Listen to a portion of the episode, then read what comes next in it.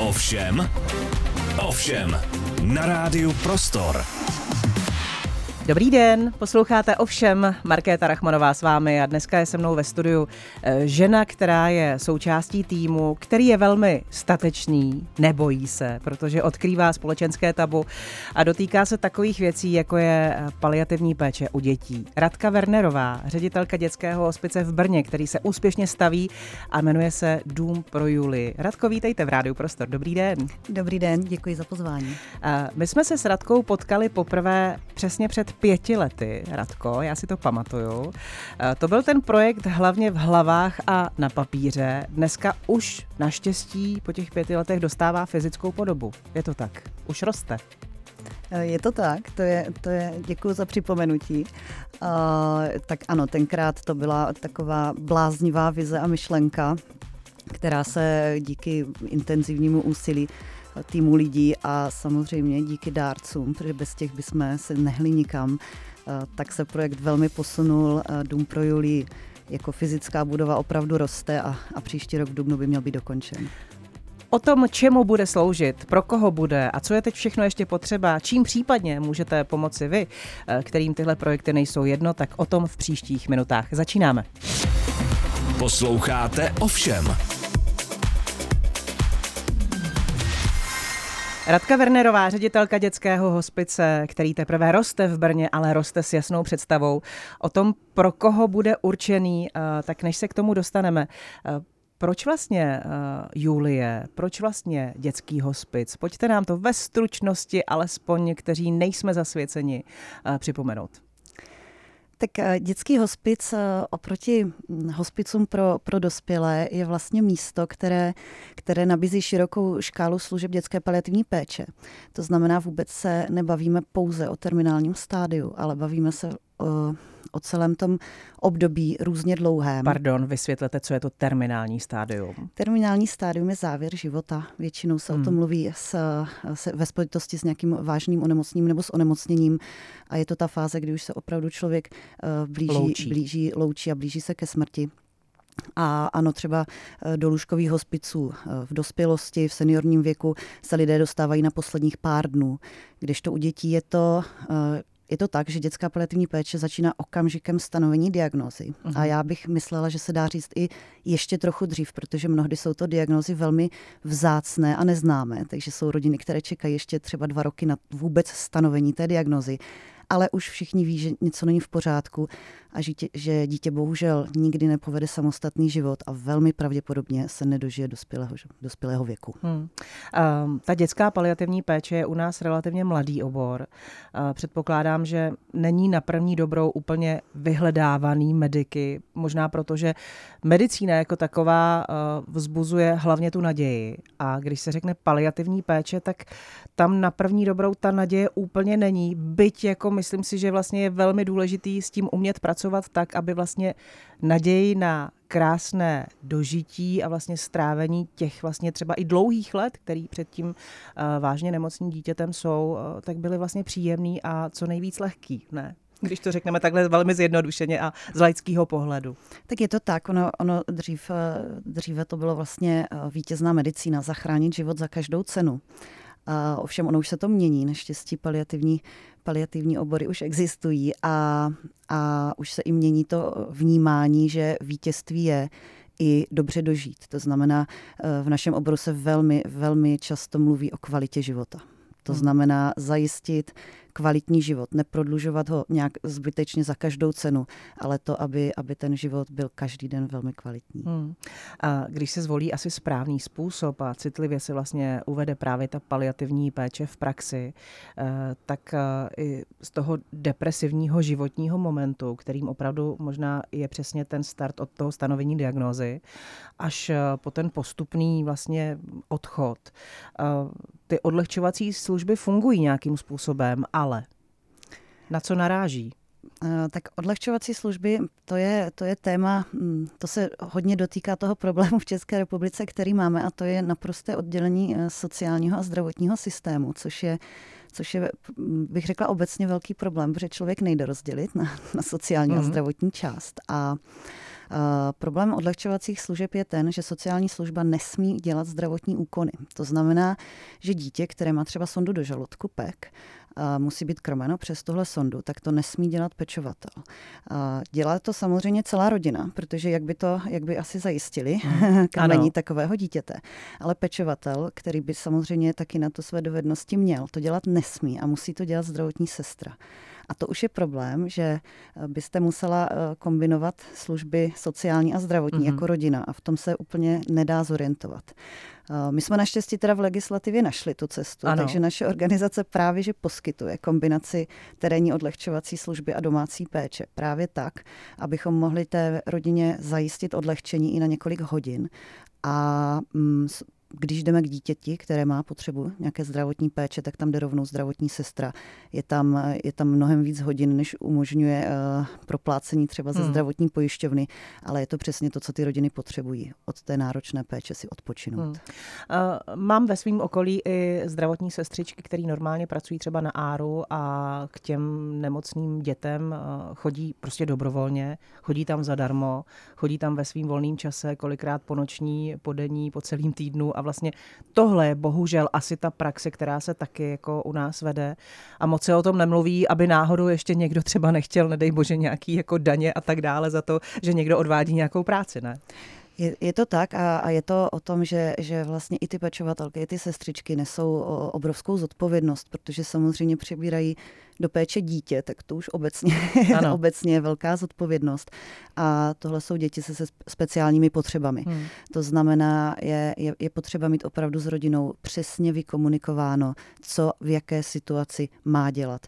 Eh, když má epileptický záchvat, eh, jak dlouho trvá, než podáme nějaký lék první pomoci, eh, v jaké chvíli volat záchranku, kdy volat rodiče. Musíme vlastně mít vykomunikovány všechny tyto situace, aby, aby ta péče byla zajištěna skvěle a aby prostě u toho ty rodiče, i když třeba zrovna v tu chvíli tam nejsou, tak aby u toho byli. Pro představu, o kolik eh, dětí se jedná zhruba u nás? v současné době? To je, to je dobrá otázka, protože bohužel u nás, eh, ale tak asi obecně se velmi těžko stanovují ty počty třeba podle diagnózy, protože, protože naši klienti mají kombinaci nejrůznějších diagnóz.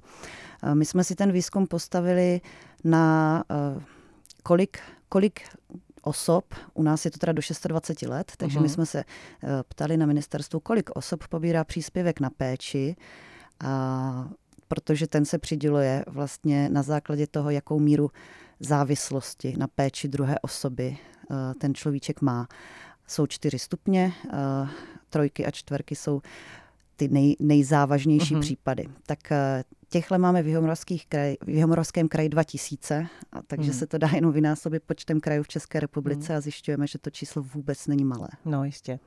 No a proč je tedy tak složitý v době, kdy se přistavují patra nemocnic, kdy se dostavují celé pavilony za velké státní peníze, eh, postavit zařízení, jakým je dětský hospic, který právě bude vlastně umožňovat tu odlehčovací službu v rámci zdravotního pojištění?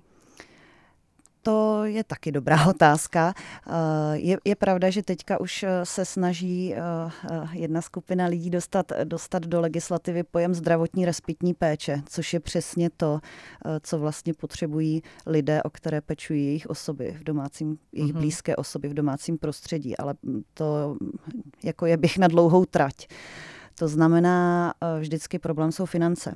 Eh, vždycky na sociálních odborech jsme se dozvídali hlavně, hlavně ne nic o zdravotním stavu, a ve zdravotním se zase dozvídáme, hlavně ať nedochází k dvojímu financování. Jo? Hmm. Takže hmm. zatím je to prostě, bych řekla, nepřekonatelný problém v legislativě vůbec. Uh, může to být třeba tím, že se do toho těm lidem prostě nechce?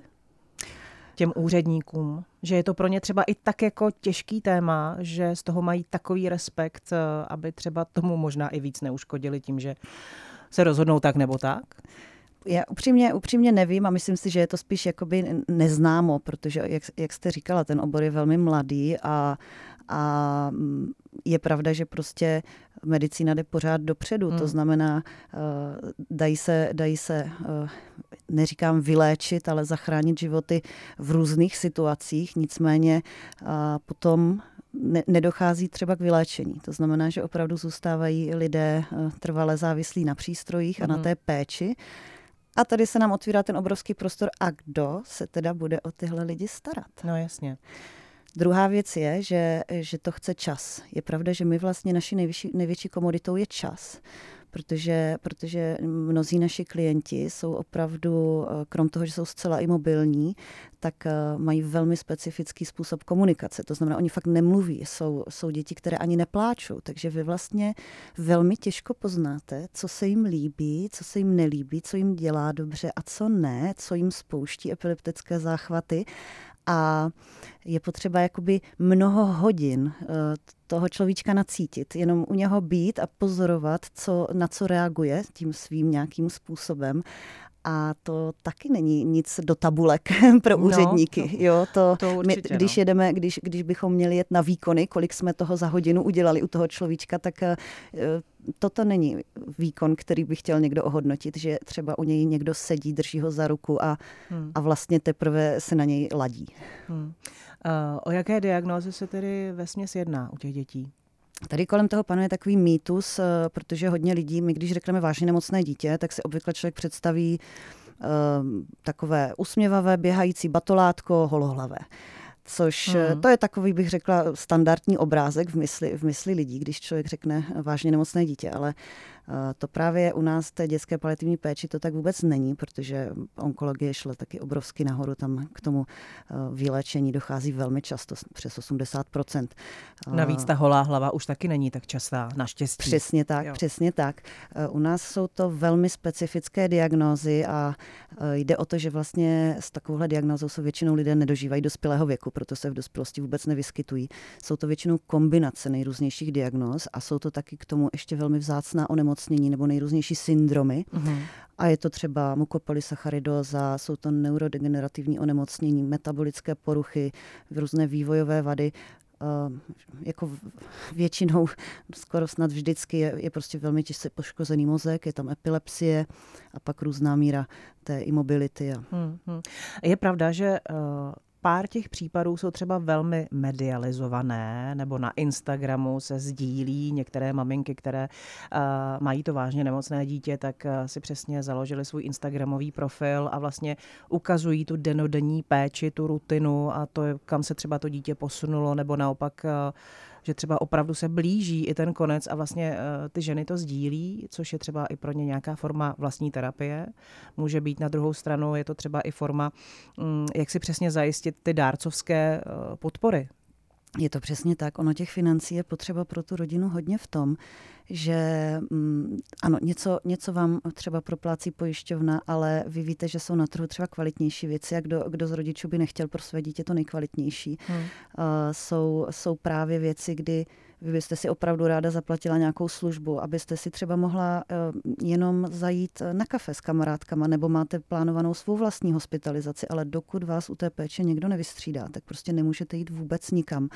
A, a to jako i, i ten eh, příspěvek na péči, ten nejvyšší je teďka, myslím, 19 800 nebo tak nějak a to, to hmm, prostě nemůže hmm, hmm, stačit na to, když je o někoho potřeba postarat se opravdu 24 hodin denně. Hmm. Uh, to znamená, když to schrneme uh, takhle v úvodu, Dům pro Juli má být v podstatě vysněné zařízení, které bude odlehčovat, bude přesně dávat eh, ten pocit, že ty rodiče na to nejsou sami, že je tady někdo, kdo je vystřídá v té péči a že oni v tu chvíli si můžou tak trochu v vozovkách jít po svém a udělat eh, dobře nejenom sobě, ale třeba i mladšímu, staršímu sourozenci, který to dítě má a vlastně to dítě bude v dobrých rukách. Je to přesně tak a, a hlavně není to jenom to, protože součástí uh, multidisciplinárního týmu hospicu uh, je i, kromě samozřejmě lékaře, sester, je tam sociální pracovník, který může pomoct ať už s příspěvkem na péči nebo s hledáním dalších služeb nebo, uh, já nevím, doporučení kompenzačních pomůcek. Je to duchovní, který často hmm. pomáhá uh, řešit, proč, proč se to děje a, a, a jak to bude dál. Jsou to terapeuti, to znamená, že ta škála služeb je opravdu široká a středem té péče není jen to dítě, ale je to vlastně celá rodinná jednotka. To je velmi hmm, důležité. Hmm. A taky je důležitý eh, říct, že v domu pro Juli nebudou děti umírat. Přesně tak to je. Ono eh, převážně dětský hospic je ta odlehčovací péče, samozřejmě možnost prožití terminálního stádia, ale i my si přejeme, aby došlo k dochování doma a hmm. pokud hmm. jsou na to podmínky, pokud je k dispozici mobilní tým, tak je to, je to skvělé, ale záleží na každé rodině, jak se rozhodne. Někdo, někdo prostě uh, stejně zavolá záchranku a skončí v nemocnici, někomu se podaří dochovat doma a ze zahraničí víme, že jsou lidé, kteří, když jsou klienty dětského hospice třeba několik let, že se tam cítí vlastně tak dobře hmm. a bezpečně, že si přejí i ten závěr života potom strávit hmm. tam. Já to říkám proto, že ve společnosti mi přijde, že je přesně takový ten předsudek, že vlastně když už těch seniorů eh, je to tak, že no on už je v hospicu. To znamená, že on už je vlastně opravdu jako před tou branou u svatého Petra. Prostě tam se čeká, až vlastně bude ten konec. A ten hospic pro dospělé eh, vlastně funguje opravdu tak, že ty lidi tam chodí dožít nebo jsou přivezeni dožít. Kdežto dům pro Juli by měl fungovat tak, že vlastně eh, než se to třeba stane, a to se může stát opravdu za hodně, hodně dlouho, tak prostě je tady nějaký místo, kde to vlastně může být v uvozovkách fajn. Přesně tak to je a je to opravdu jenom o tom názvosloví, protože uh, my, my vycházíme ze zahraničních skupi, zku, um, zkušeností, kde vlastně dětské hospice úplně běžně fungují, ale i tam vám klienti řeknou, nám když poprvé v nemocnici řekli hospic, tak jsme řekli to určitě ne, protože to pro nás hmm. představovalo ztrátu nějaké naděje, ale když jsme tam potom poprvé přišli, tak jsme si říkali, proč jsme těch služeb nevyužili hmm. už mnohem dřív. To zahraničí se, jste zmínila už několikrát. Eh, Německo, Polsko, tuším, že jsou takový jako průkopníci toho, kde se můžeme třeba rozhlídnout a načerpat nějakou inspiraci, jak to funguje. Ona každá země to má jinak. Někde, někde je to hodně postavené třeba na dobrovolnické činnosti. Uh-huh. V Polsku myslím, že je to hodně navázané na nemocnice. My vycházíme z Velké Británie. Uh-huh. Tam je teďka přes, přes 50 dětských hospiců, což, což uh-huh. je velké číslo na to, že my nemáme žádný. A Samozřejmě se to nedá úplně srovnávat, protože mají jinou legislativu, mají jiný sociálně zdravotní systém.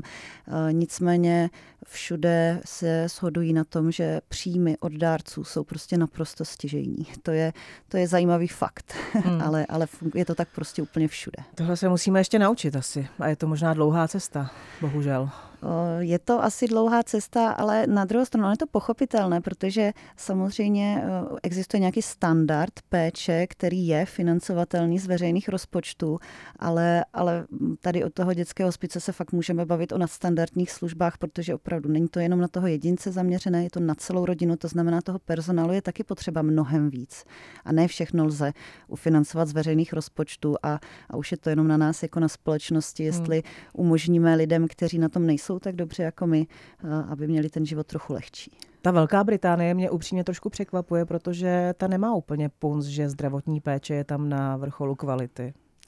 No, možná je to právě tím, že jsou to zase uh, projekty budované od spodu, uh, nadšenci, většinou to začíná fakt třeba nějakým osobním příběhem, uh, mnohem víc tam funguje takový ten komunitní život, hmm. že každá komunita podporuje nějakou svou organizaci, uh, mají tam taky mnohem víc rozšířený uh, systém třeba těch dobročinných charitních obchodů.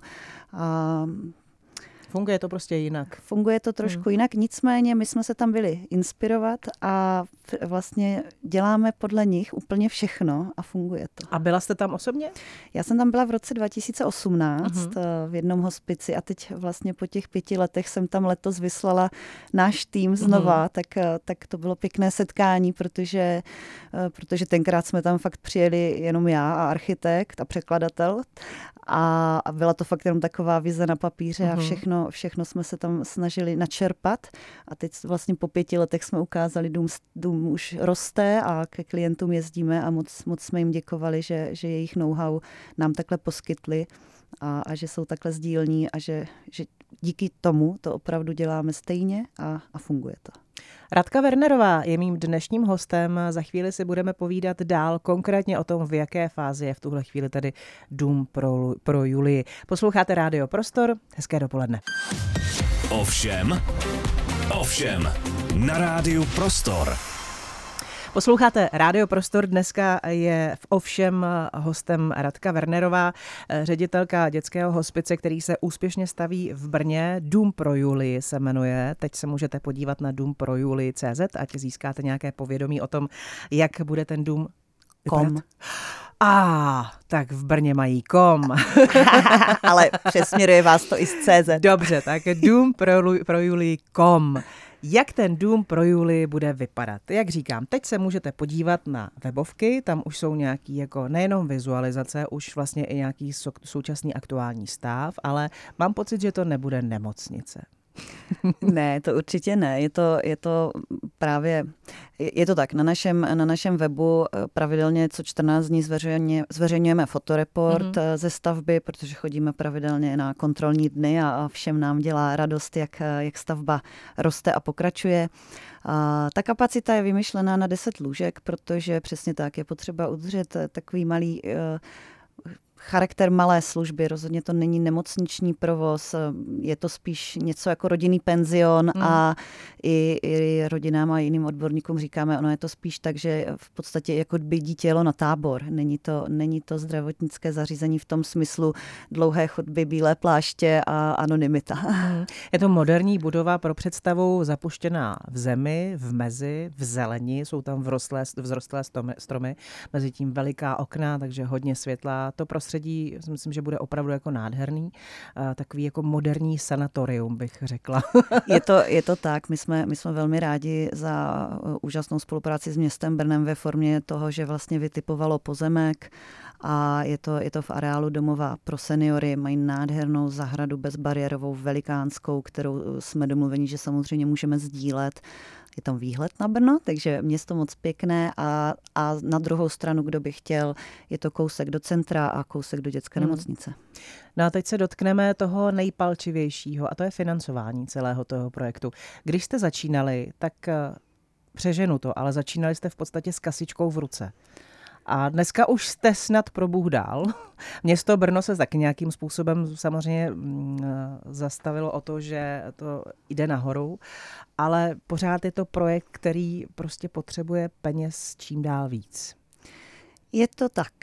My jsme, my jsme opravdu začínali s čistou nulou na kontě a, a úplně jsme jeli klasicky, vypsali jsme veřejnou sbírku a, a jen jsme říkali, máme tento plán, protože toto zařízení v České republice není a myslíme si, že velmi chybí. Je potom obrovská poptávka z řad rodin a pořád se nic neděje, pojďme něco udělat a prostě to teda postavíme. A, a takže my jsme my jsme ani nevěděli, kde tolik peněz vezmeme. My jsme měli v představách, že to bude asi tak přes 100 milionů taková budova. Mm-hmm. A říkali jsme si, je to obrovská částka, to znamená, každý den budeme dělat nejlépe, jak dovedeme a ono se to jednoho dne podaří. Mm-hmm. Ať už to bude za pět let nebo za dvacet let, to nikdo nevěděl, ale věděli jsme, že prostě je to tak důležité, že, že, že uděláme každý den, co můžeme. Takže peníze, co dovolili, tak jsme udělali s architekty. Architektonickou studii, projektovou dokumentaci, dotáhli jsme to vlastně mm, ke stavebnímu povolení, začali jsme dělat prováděcí dokumentaci a v tu chvíli jsme prohloubili spolupráci s městem Brnem. Mm-hmm. Společně jsme si požádali o dotaci z Evropské unie takže budova investorem je nakonec město Brno s tím, že částečně to financuje eh, z rozpočtu Evropské unie a částečně ze svého vlastního rozpočtu. A provoz a vybavení hmm. je na naší organizaci. Hmm. A to je samozřejmě, eh, to je samozřejmě finančně velmi nákladné, protože eh, my máme více zdrojové financování, částečně půjde, půjdou nám finance z veřejného rozpočtu sociálního pojištění eh, částečně eh, ze zdravotních pojišťoven, ale rozhodně to nestačí, protože ty naše děti, o které pečujeme, jsou opravdu velmi, velmi náročné na péči. To znamená, že každé dítě potřebuje svého vlastního, ať už pečovatele nebo zdravotní sestru. A to samozřejmě eh, ve veřejném rozpočtu není takové místo. Když si představíte domov pro seniory, hmm. tak je tam, když dobře, tak jeden pečovatel na 20 klientů, když hůře, tak jeden pečovatel na 50 klientů ale nikdo z nás eh, by asi nedal své dítě někam, kde bude ležet, koukat do stropu a čekat, až na něho přijde řada na krmení, potom zase druhé kolečko přebalení a potom třeba na nějakou ještě další hygienu a to se nebavíme vůbec o, o nějakém volném čase, aktivizaci, o no, fyzioterapii, hmm. arteterapii, muzikoterapii. Takže... Takový ty věci navíc, které jsou samozřejmě nedílnou součástí toho, aby Přesně to mělo nějaký tak. smysl. Přesně tak a, a třeba už jenom ta rehabilitace je velmi důležitá, protože, hmm. protože dochází vlastně ke zkracování toho svalstva, takže se, eh, když to řeknu úplně napřímo, se děti různě kříví a je potřeba třeba denně protahovat hmm. tak, aby, aby je něco nebolelo a tohle není rehabilitace, která by vedla k tomu, že by třeba začali někdy chodit. To vůbec ne, ale je to jenom zase o té kvalitě života, hmm. aby, aby je něco nebolelo a aby měli ten svůj život co nejpříjemnější. Um. Určitě máte spočítáno, kolik v podstatě stojí eh, péče o to jedno dítě třeba na měsíc. No, to, to úplně spočítáno nemáme. Aha, dobře. Radši. tak, tak řekněte nějakou jako představu, jenom abychom věděli, kolik vlastně, jako, jakou částku si máme představit, že jedno dítě rovná se tolik a tolik peněz, které na něj potřebujeme. Ono je to, tam, tam my to počítáme o tom, že do, do domu budeme potřebovat nabrat 23 úvazků lidí. Uh-huh. Jo, a ufinancovatelných je z veřejných rozpočtů třeba 8. Uh-huh.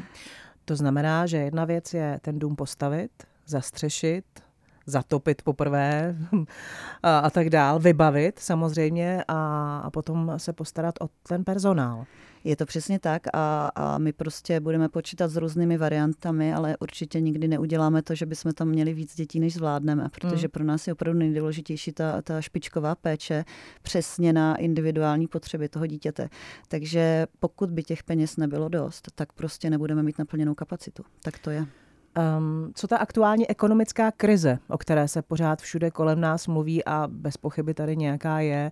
Uh, oni sice uh, poradci uh, pana premiéra slibují, že největší tma je před úsvitem a že ten úsvit už by se měl v příštím roce objevit a že bychom se měli mít líp. Uh, tak co tohle s vámi udělalo? Eh, já musím říct, že to jde tak trochu jako mimo nás, nebo mimo naše vnímání i chápání, protože eh, naše organizace vlastně od počátku byla výhradně postavená na financování eh, od dárců a podporovatelů. A to, že jsme tak dokázali fungovat pět let, než jsme se vůbec dosáhli na nějaké peníze z veřejných rozpočtů, tak nám to dává naději v tom, že, že prostě peníze jsou a teď hmm. jde o to, že někde, někde jich je víc a někde méně a, a je to jenom opravdu o tom, že kdo, kdo chce přispět a může, tak eh, a když ho oslovíme a dostaneme prostor na osobní schůzku, to zaznělo i v minulém rozhovoru osobní schůzku, tak potom vlastně eh, ten člověk nemá důvod eh, nedarovat. Mm. Ale, ale mm. samozřejmě je to, je to práce, je to píle, je to každodenní práce.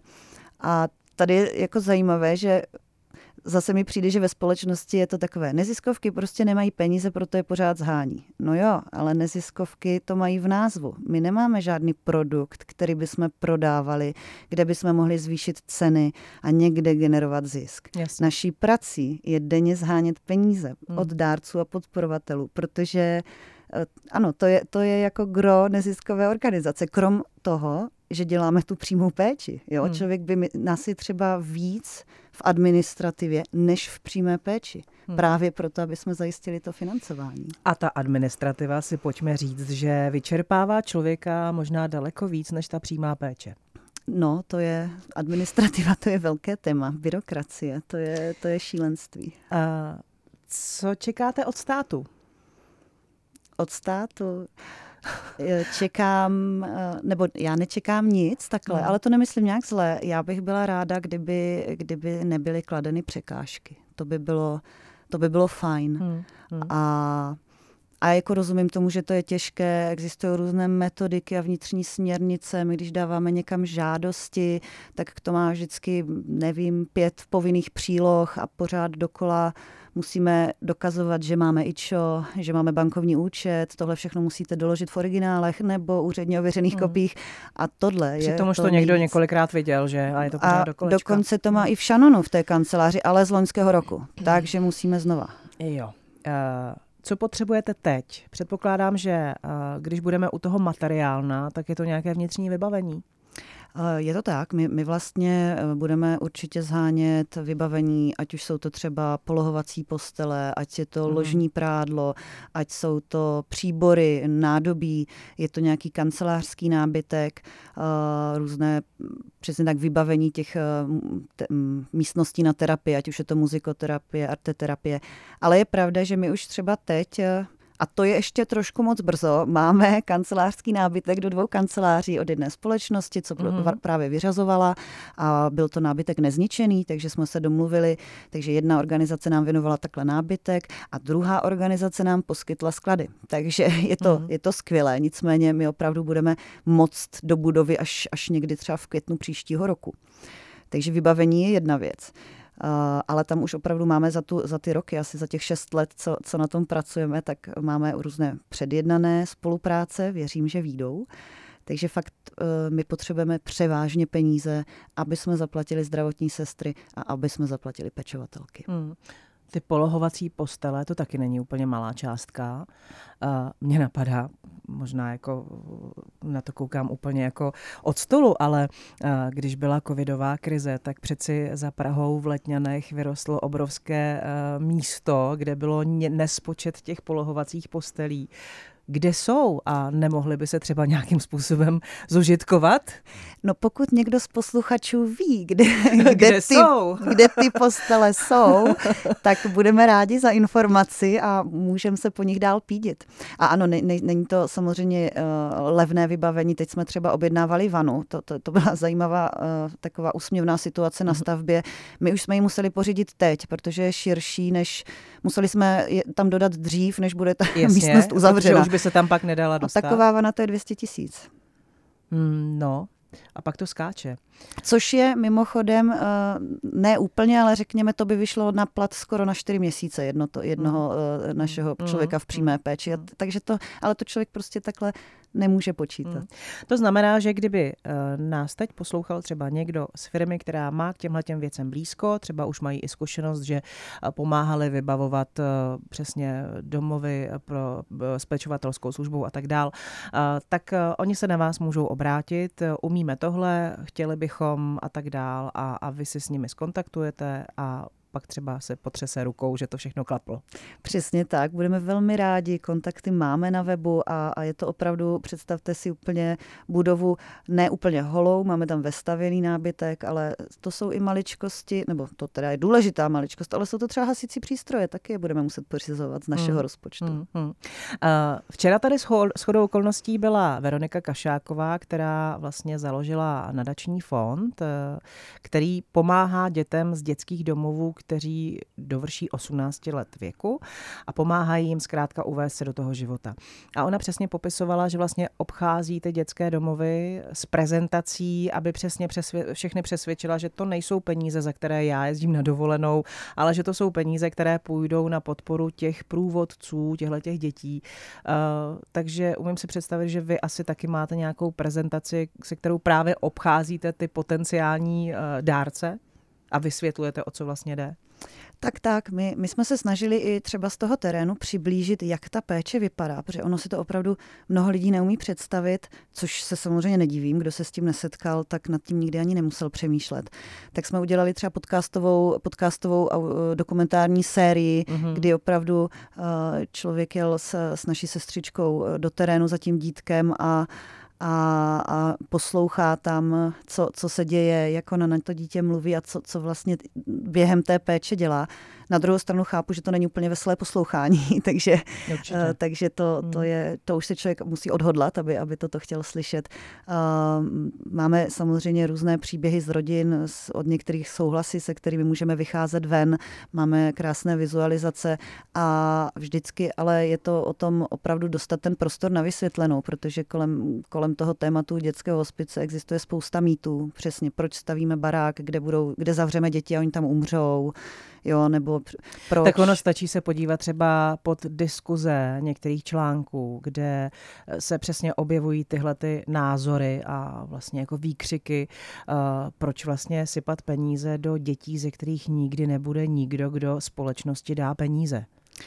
Uh, ano, to, jo, to, to, jsou, se, to, se to tam... bohužel se ve společnosti občas objeví a pochopitelně, že tohle asi vypustí jenom člověk, který prostě nikdy nic podobného nezažil a nepřejeme nikomu, aby nic takového zažil, ale možná, že by se možná ten člověk měl zjistit, o co vlastně jde. Je to tak a ono totiž zase tady máme celou tu rodinnou jednotku, takže pokud by to chtěl někdo převádět na čísla a hledat v tom nějakou ekonomickou efektivitu, hmm. tak v podstatě pokud té rodině pomůžeme v tom pečování, tak uvolníme ruce někomu, kdo může chodit do práce. Nebo jsou tu eh, zdraví sourozenci, kteří jsou velmi zasaženi tím závažným onemocněním svého sourozence a tou neustálou péčí o něj a ne, hmm. ne tady o tu uh, zdravou bytost, která uh, si potom nese nějaké trauma dál. Takže i na ta čísla by se to dalo převést. A pro třeba i takové srovnání, v podstatě ono se stačí podívat na Donio a podívejte se na ty příběhy, které jsou tam zveřejněné. A já to teď jako nemyslím vůbec zle, ale troufám si říct, že většina z těch dětí, a přála bych, aby ne, ale myslím si, že většina z těchto dětí nepovede nikdy samostatný život a vždycky budou potřebovat někoho, kdo jim s tím žitím pomůže. Hmm. Říká Radka Wernerová, která je mým dnešním hostem tady na Rádiu Prostor. Za chvíli jsme zpátky. Ovšem, ovšem, na Rádiu Prostor. Posloucháte Rádio Prostor. Dnes je mým hostem Radka Wernerová, ředitelka eh, Domu pro Juli, což je dětský hospic, který vyrůstá v Brně. Bavíme se nejenom o dětské paliativní péči. Tak Dům pro Juli by se měl otevřít na jaře příštího roku, když to všechno dobře dopadne. No, hodláme otevřít v létě, na jaře, na jaře se bude koloudovat, mm-hmm, tak aha, abychom dobře. měli trošičku prostoru taky na Chápu. to vybavení a, a, a na personál a na zaučení. Uh, už teď se na vás obrací rodiny, který ví, že vás využijou? Ano, eh, to právě i takhle vznikla naše terénní služba, protože my jsme vůbec nevěděli, kdy se mhm. nám podaří získat finanční prostředky na tu stavbu. A když se ozývalo už několikátá rodina, kdy už bude dům stát a jestli už nenabízíme nějaké služby, tak jsme si právě řekli, vlastně my i bez domu už můžeme ty mhm. služby poskytovat. Takže mhm. jsme začali díky tomu jezdit do terénu a eh, v podstatě kamkoliv přijedeme, i třeba my čas, letošní rok jsme hodně věnovali, naše sociální pracovnice objížděla eh, spoustu organizací po celé republice, tak kamkoliv přijedeme, tak se všichni ptají, kdy už, kdy už, aby jsme vám tam ty klienty mohli poslat. Je pravda, že je potřeba vzít v potaz i to, že ty rodiny velmi často vlastně kromě nemocnice nikdy nikde nebyly. To mm-hmm. znamená, že my i počítáme s tou variantou, že je to krok do neznáma. Oni opravdu budou potřebovat jako nebo my potřebujeme získat důvěru, že se opravdu dobře postaráme. Takže, to chci říct, ty rodiče budou mít strach. Přesně přece. tak, přesně tak. Takže samozřejmě my v domě máme i celé patro pro rodiče, máme tam osm pokojů, aby, aby ty rodiče mohli přijet mm-hmm. a klidně tam být s námi, jak dlouho budou potřebovat, aby, aby zjistili, že ano, že takhle je to že v pořádku, to že to umíme, že se skvěle postaráme a že můžou opravdu s klidným srdcem odjet třeba i na dovolenou. Hmm. Jak máte vymyšlenou tu logistiku ohledně toho objednávání se k vám? Na jak dlouho tam vlastně to dítě bude moct být? Tak legislativa říká Aha, maximálně dobře. tři měsíce v roce, uh-huh. s tím, že výjimky jsou možné. A naše, naše služba je opravdu zaměřena na eh, rodinné jednotky, které pečují doma. To znamená, je to, je to o tom, co která rodina bude potřebovat. Jsou, a je to všechno individuální. To znamená, uh, jsou třeba rodiny, kde se uh, blíží narození dalšího miminka. To znamená, tam je nějaké období klidně, ať už je to šesti nedělí nebo možná mm-hmm. déle, než se rodina jednotka zase stabilizuje a jsou připraveni pečovat, protože on ten, ono to dítko jako je většinou na úrovni miminka, hmm. i když už je mu třeba 12. Uh, takže to může být. To znamená, je to o tom, jak samozřejmě budeme muset mít nějaké turnusy po týdnech, po 14 dnech, po, tři, jo, po měsíci, ale je to vždycky individuálně na hmm. míru, protože hmm. jo, zase může přijít akutní případ, pečující potřebuje do nemocnice, tak uh, to není o tom, že řekneme, smůla, vy můžete jenom od úterý do čtvrtka. Jasně. Uh, Protože ta sdílená starost a neštěstí vždycky nějakým způsobem odlehčí, tak předpokládám, že máte vymyšlený i to, že tam budou nějaký společný projekty třeba právě pro rodiče těchto těch dětí. Samozřejmě, samozřejmě, to je velice důležité a zase jako vycházíme i ze zahraničí, i tady z českých zkušeností, že to, že se potkají lidé, kteří mají stejný úděl a spolu ho prostě sdílí, je, je velmi jako obohacující a úlevné, protože...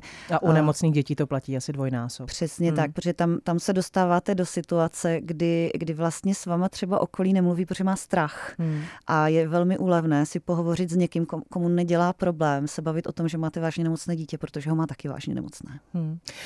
To je možná problém dnešní společnosti a nejenom v tomhletom zdravotnickém okruhu, ta komunikace, respektive nekomunikace, protože uh, jsou v podstatě jako scénáře, které můžou nastat. Uh, lítost, rodina v podstatě je pod palbou takových těch jako opravdu lítostivých zpráv, kdy ale ty lidi si neuvědomují, že tím vlastně ničemu úplně nepomůžou, nebo může přesně nastat to, že třeba mm, někdo, nechci říct úplně, že to bude zlehčovat, ale řekne si prostě je, no tak to, ale to bude dobrý, to je v pohodě, to prostě nic se neděje, to Máte oni, další dítě. Máte přeci další zdravý dítě, tak jako co?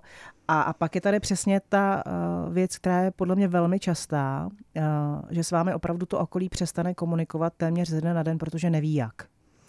Eh, no je to, je to tak, my proto používáme termín sociální izolace, což vlastně během tedy uplynulé pandemie vlastně hmm. možná spousta lidí zjistila, co to vlastně je a jaké to je nebýt v kontaktu s nějakými blízkými. A Ono to okolí podle mě za to nemůže, nejde to vyčítat, protože vy opravdu nevíte, co máte říct, eh, jestli není něco blbý, jestli máte volat, jestli neotravujete. Ale ty A není třeba lepší se těch rodičů rovnou zeptat?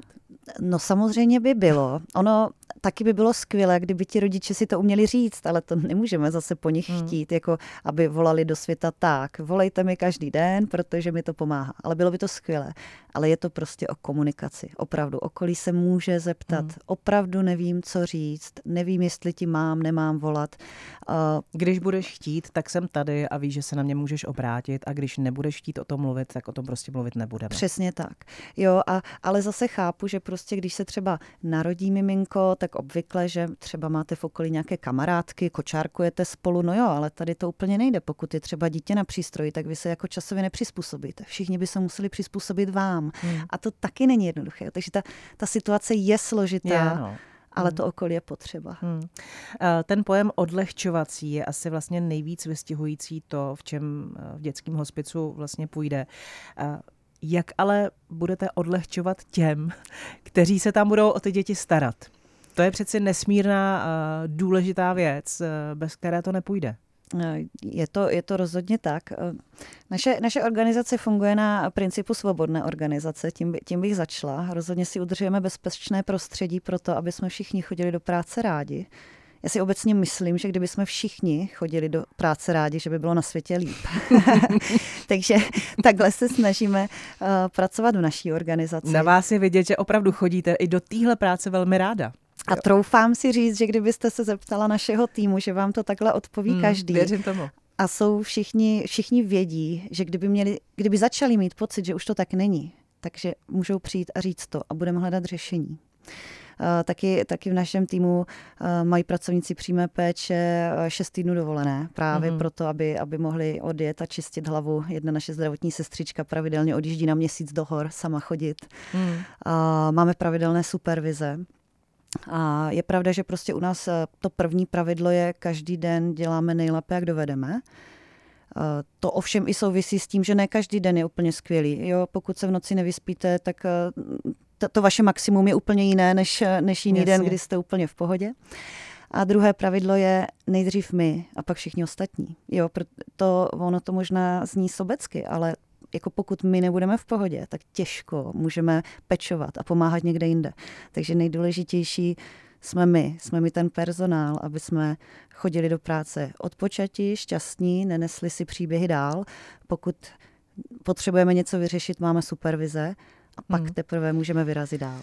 Nicméně, kdyby třeba poslouchal někdo, kdo by dokázal dát několikrát v roce třeba k dispozici chalupu pro 10-20 lidí, kam prostě vy si pojedete odlehčit a udělat si vlastně fajn víkend eh, v podobě nějakého team buildingu, nebo to ani nemusí být team building, ale prostě eh, tohle využít, tak to by bylo taky hezký to by bylo moc hezký. A nebo mi nám třeba hodně pomohly eh, služby nějakého fyzioterapeuta, protože hmm. manipulace s našimi hmm. klienty je velmi náročná na záda obecně, hmm. na sílu, na fyzickou zdatnost člověka, takže takové pravidelná náprava pohybového aparátu by byla taky skvělá. důmprojulii.com. Informace o tom, jak podpořit, jsou právě tady. Je tam i číslo transparentního účtu, předpokládám. Jsou tam i částky, kterými můžete přispět. A vůbec, kdyby vás zkrátka tenhle ten projekt zaujal a měli jste v hlavě to, že máte pocit, že chcete pro to v tuhle chvíli něco udělat a hlavně, že můžete pro to něco udělat, tak eh, Radka Wernerová bude určitě moc ráda. Eh, díky za tenhle ten projekt, eh, který přiznám se před těmi pěti lety mě samotnou dost vyděsil, protože jsem měla ještě hodně malý děti.